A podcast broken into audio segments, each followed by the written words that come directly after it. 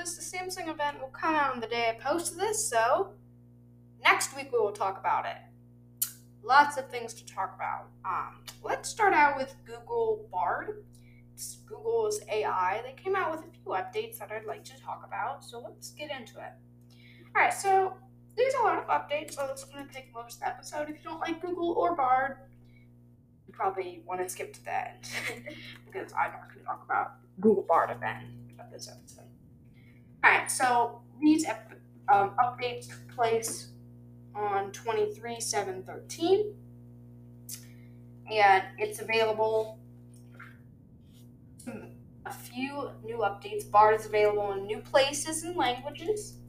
Google lens and bard. Bard can um, read responses out loud pin recent threads share your bard conversation with others um, or python code to Replay?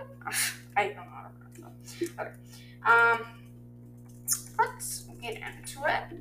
We'll start with Google Bard in new languages. So, Bard is now available in 40 languages, including Arabic, Chinese, German, Hindi, Spanish, and this is simplified or um. Oh, why can't I say this? Traditional. Okay, traditional. German, Hindi, Spanish, more. We have um, 25 seven countries in the European Union and Brazil.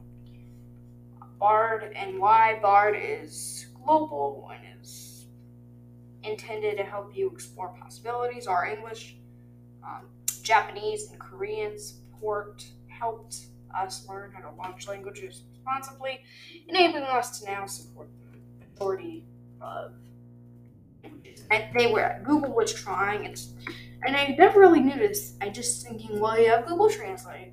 Just have Bard go through Google Translate. But some of the things Bard may say may be inappropriate in these other languages, so they had to work on that a bit. So there you go. Good job, Google. Give them a little round of applause. New languages to Bard. Okay, um, Google Lens in Bard but you can up what can, you do with this? You can upload images alongside text in your conversations with Bard, allowing your boost your imagination, creativity, and can and can lead to new ways. To make this happen, we're bringing power of Google Lens into Bard, starting with English. Most of this is starting with English because Google is based in California, so makes sense. Um, why images are um, part of how we put our imaginations to work. So we've added Google Lens or wherever you've had more information about an image or for a funny caption in Word. And Bard can read responses out loud. What we're adding text to speech to over 40 languages in Hindi, Spanish, and US English. Why sometimes hearing allows um, you to bring an idea reading it, listening to responses enables you to imagine and create. And I, I think people were asking for this feature I'm going to talk about next.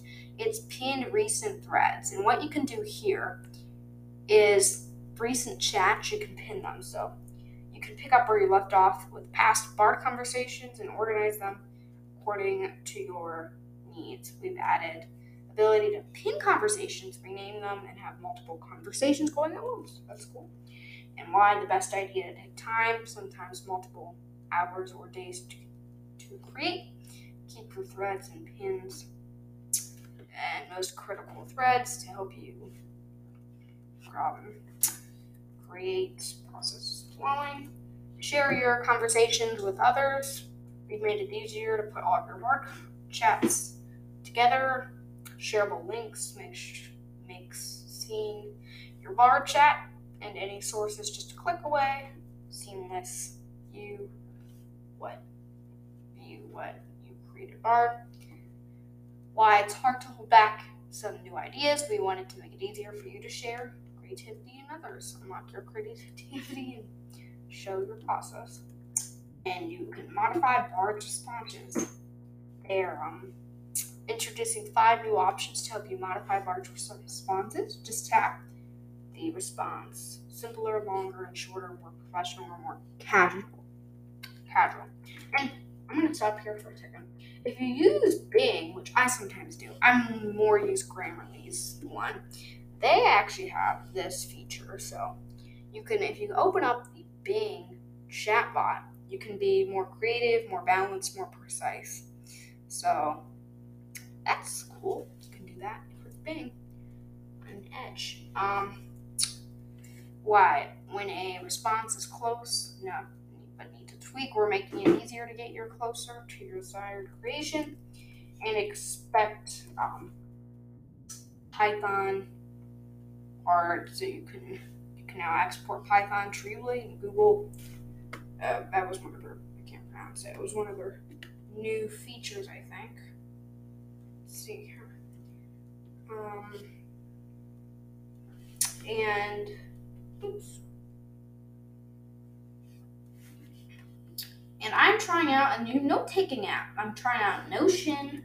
I heard about it from richontech.tv. Rich, probably talked about him before. Notion.so. I'm trying out their note taking app. He's been trying out a lot of note taking apps, so go listen to his show. Put a link in the show notes for it. And then um, subscribe to the newsletter. I've been posting something there. If you're already subscribed, great. Been posting. I think people liked my um, iOS 17 beta. And Amazon One, which is Amazon's palm scanning technology, is coming to all Whole Foods locations, which is really cool. So now you can link your credit card, and when you go into Whole Foods or an Amazon bookstore or whatever, you can scan your palm to pay for your items. All right, guys, thanks for listening to this episode of Rich on Tech, and we'll. S- Joe Talks Tech, not Rich on Tech. But go listen to his show. Have a good day, and we'll see you on the next one.